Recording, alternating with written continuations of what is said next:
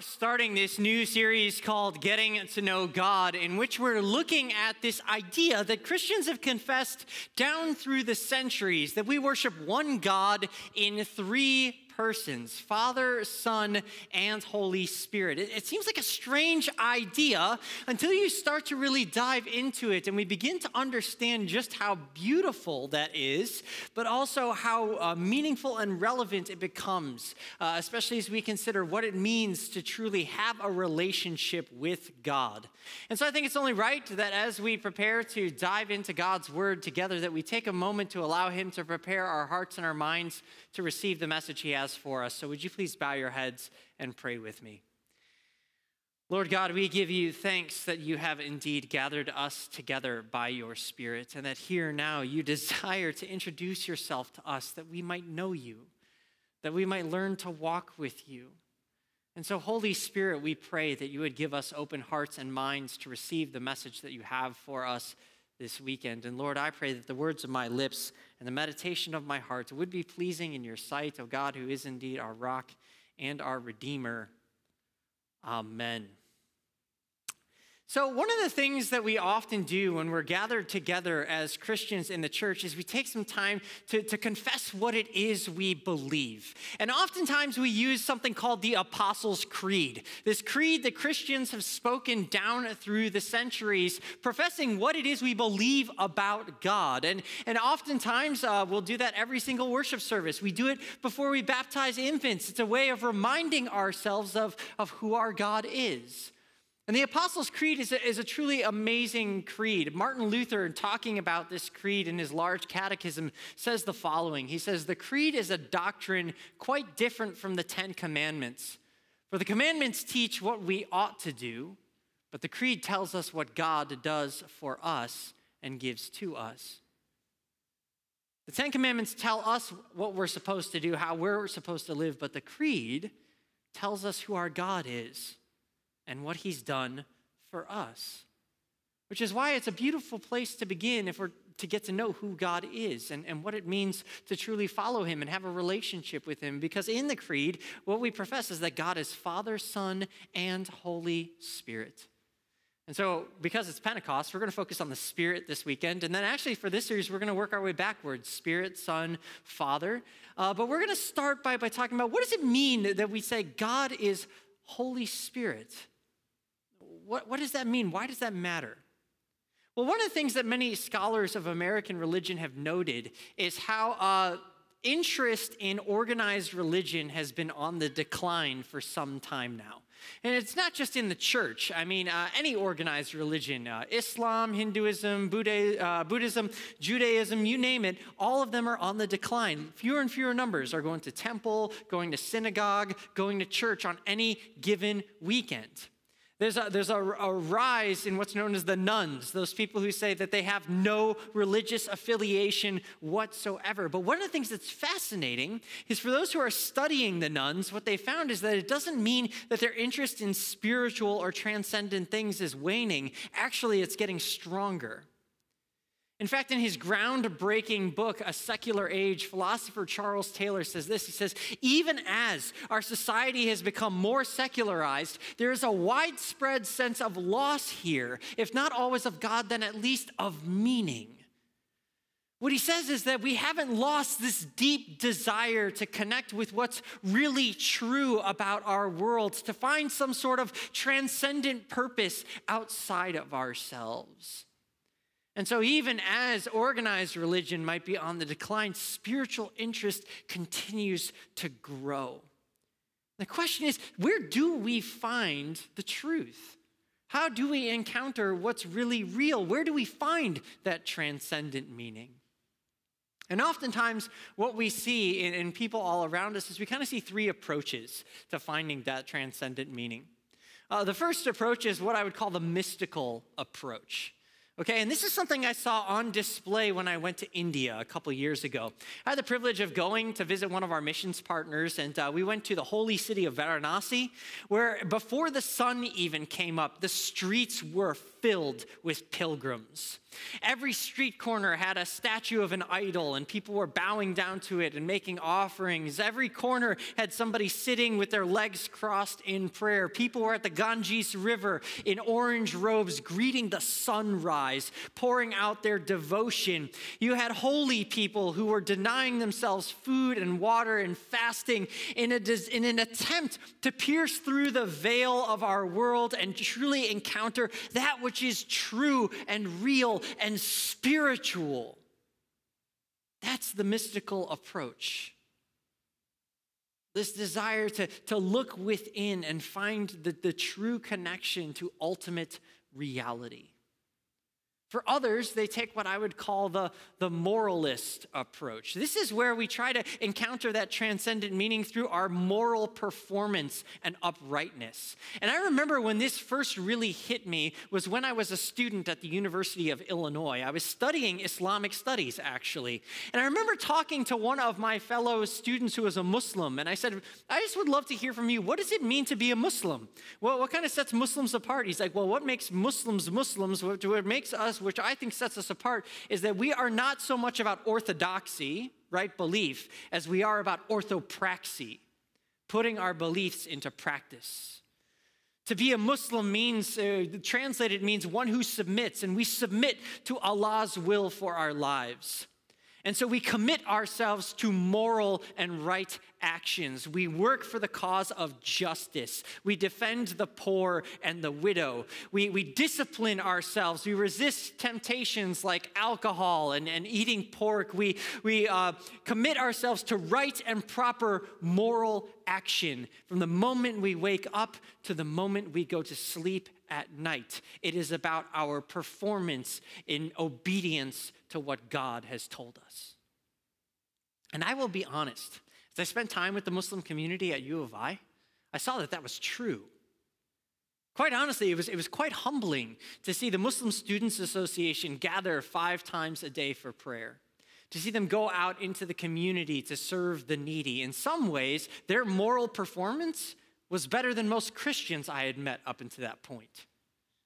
Because that's what they believe. This is how you encounter transcendent truth. This is how you find ultimate meaning and purpose in your life is your moral conformity to the laws of God or to the laws of the universe or whatever it is you're ultimately following. It's this, it's this moral commitment. The third path that many people take is that of knowledge. The way we try to find ultimate and transcendent truth and meaning is through knowledge, through our intellect, by learning. And one of the trends that I've just found so fascinating in recent years is the number of people who suddenly are picking up ancient philosophers again and studying them and actually trying to apply philosophy to their lives. I was blown away. The one time I went on Instagram and I saw an Instagram ad for a Stoics society, people who are living out the Stoic ideal and trying to apply it to their lives and reading all these Stoic authors and philosophers like Marcus Aurelius and stuff like that. And, and it was just crazy. I was just like, is this for real? And it is. Reading groups, social gatherings, philosophy over beer, you name it they're doing it. And uh, in fact, just this past week, I, I read an article in the New York Times by Professor Nancy Sherman, who's a professor of philosophy at Georgetown University. The title of her column was, was hilarious. She said, If you're reading Stoicism for life hacks, you're missing the point. And here's what she says She says, The early Stoics taught that we are world citizens connected to all of humanity through our reason while self focused pop Stoicism has thrived in the marketplace, in the classrooms at Georgetown, where I teach ancient Stoicism to graduates and undergrads, it's the promise of that connected self and the potential of contributing to the common good that animates students. It says, My students who are studying Stoicism desperately desire to find transcendent meaning and purpose. That's why they're studying it, that's why they're looking into it. And this is what our society tells us we need if we're looking for that ultimate meaning, right? We just got to find our own path, whether it's the mystical path or the moral path or the intellectual path. Just find what works for you. You do you and, and, and pursue truth, and ultimately you will find it. And, and we, we tell ourselves this is the most open, honest, uh, open doored, accepting way to help people encounter the divine is just, just find your own path, right? But there's a challenge that I think presents itself to us when we actually slow down, we take a step back, and we really consider that for a moment. I don't know how many of you are familiar with this hashtag YOLO, right? YOLO means uh, you only live once, right? you typically see it on somebody's like Instagram post when they're like trying to take that selfie and you wonder if it's uh, they're actually like endangering their lives trying to get that perfect camera angle. You know, but it's it's like you only live once, right? These beautiful like scenes of places that we're going and stuff like that. I want to introduce a new hashtag uh, to us though this morning. Uh, and that's the hashtag yo-yo. Okay? Here's what yo-yo means. You're on your own. That's what yo-yo means. Now, here's why I, am talking about YOLO and yo yo for a second. When we take a step back, our, our society tells us look, you just got to find your own path. You know, that's the most open, loving, accepting way that people can encounter the divine. Mysticism, moralism, intellectualism, you name it. Just, just find what works for you. Doesn't take away from the reality that we live in a YOLO and yo yo world. We do only live once, which means that this life is all you have to truly find that truth. And here's the scary thing you're on your own. Because that's exactly what mysticism, moralism, and intellectualism tell you. You're on your own. You got to find truth, find a path that works for you, but you're on your own. For mysticism, the only way you're truly going to connect with the divine is if you are truly that insightful. If you really have developed that kind of internal reflective nature. With moralism, you're only going to encounter your true purpose and meaning is if your performance is perfect all the time. And with intellectualism, well, that's really only for those of us who have the intellect and the intelligence. You see, if we stop and we think about it, this supposedly open and accepting path that we're told we should all pursue is actually one of the most narrow, most difficult paths that any of us could ever walk.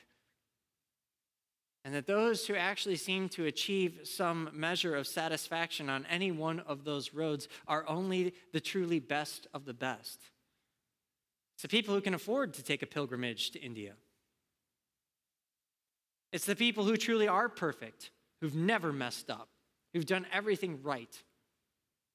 It's only the really smart, the really educated, who can possibly find ultimate and transcendent meaning.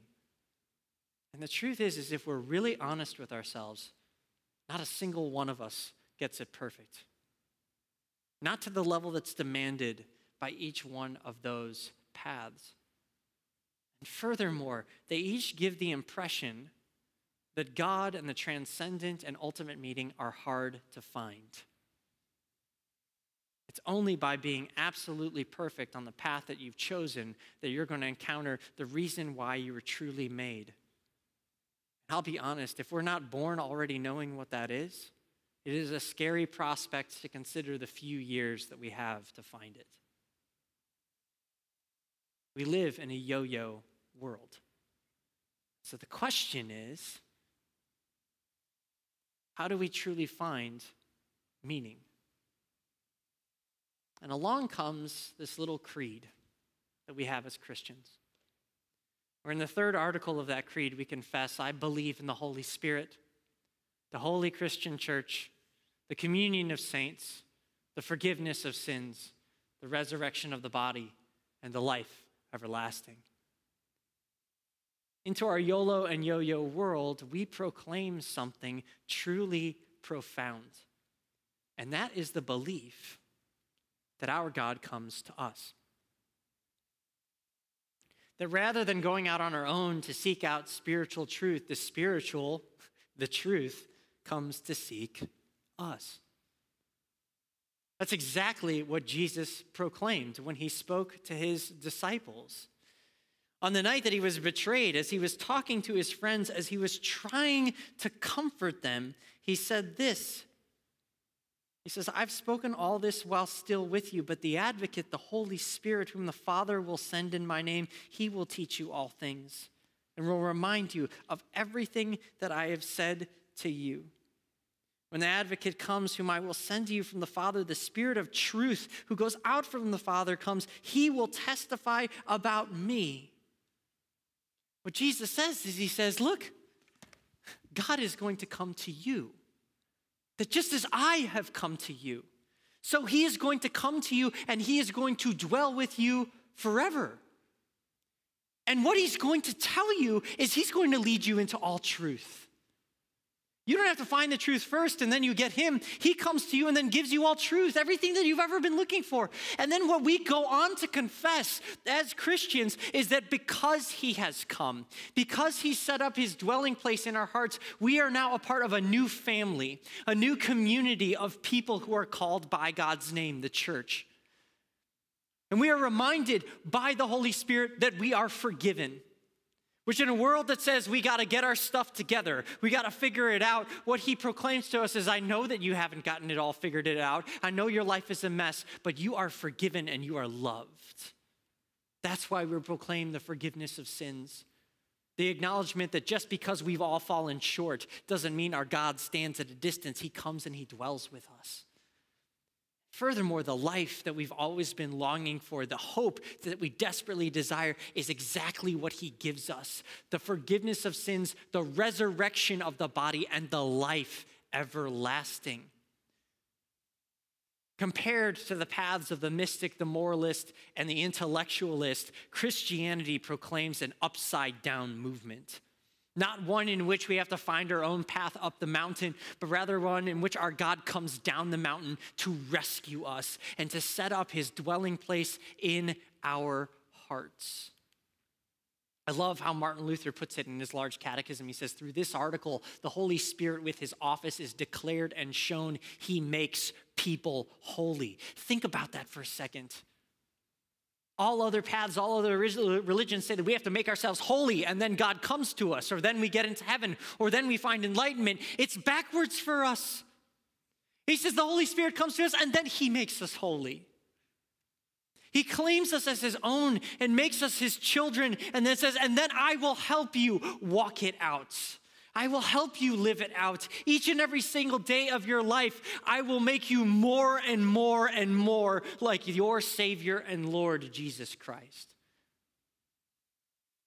It's a beautiful truth in a world of people desperate for meaning and purpose.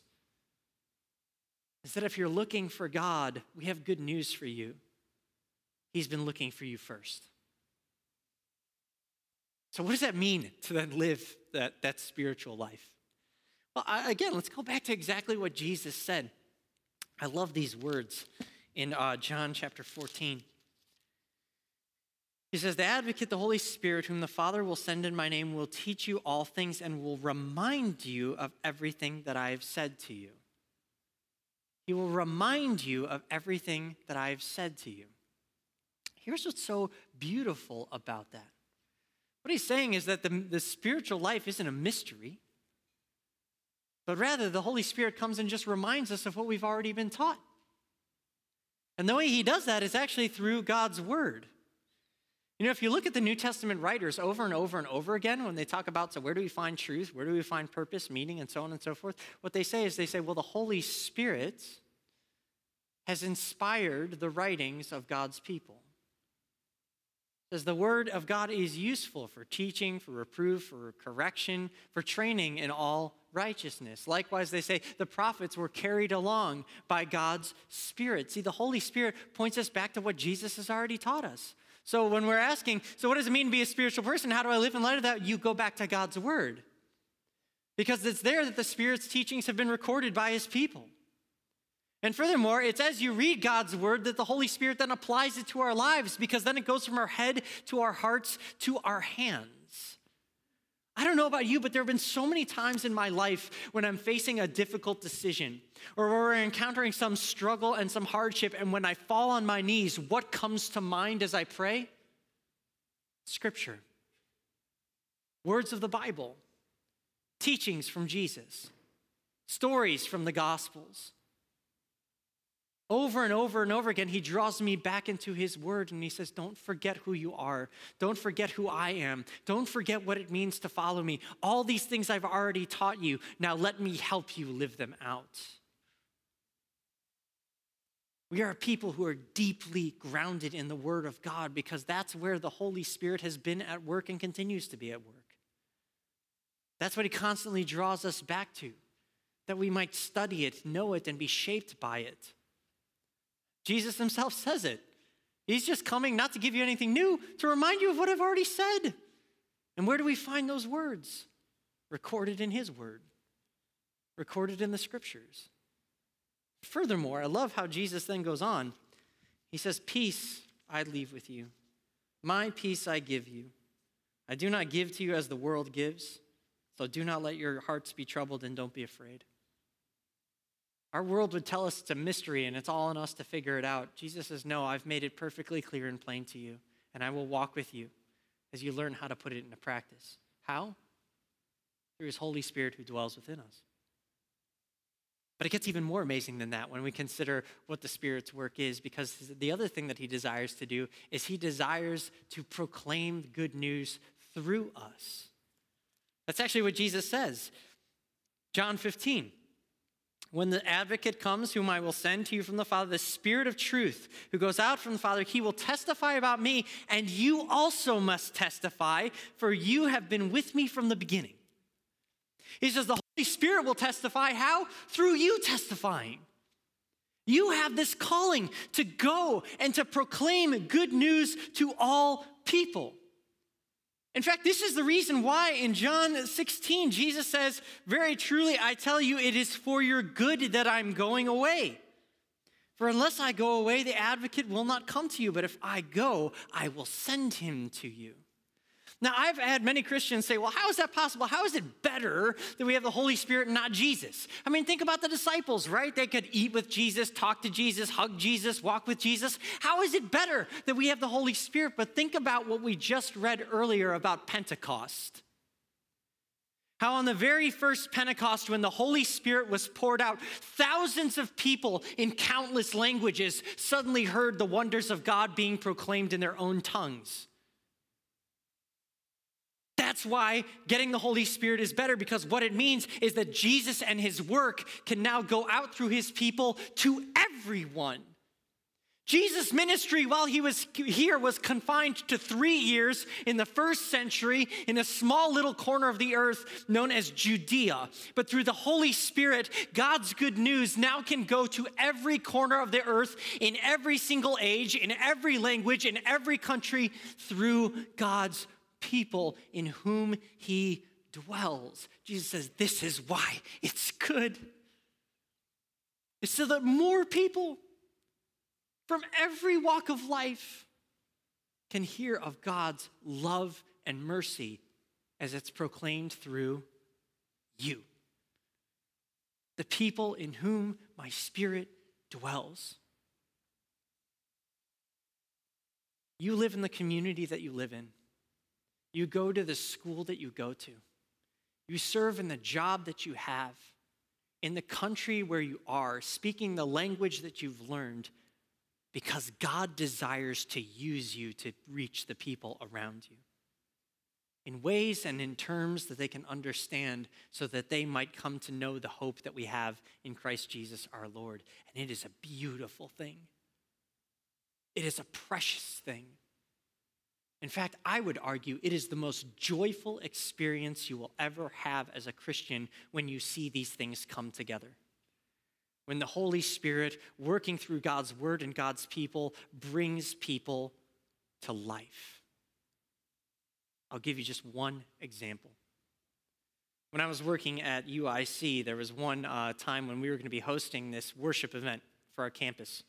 And we've been telling the students in our in our chapter in our ministry, you know, invite your friends, invite your roommates, like let's let's have this gathering together. We'd actually called up a pastor who is an amazing speaker from Chicago. We said, We'd love for you to come out and, and just share God's word with the students and stuff like that. And we were so excited to have him. So the night comes, right, when we're gonna host this worship gathering, and 30 minutes before the worship gathering begins, no pastor.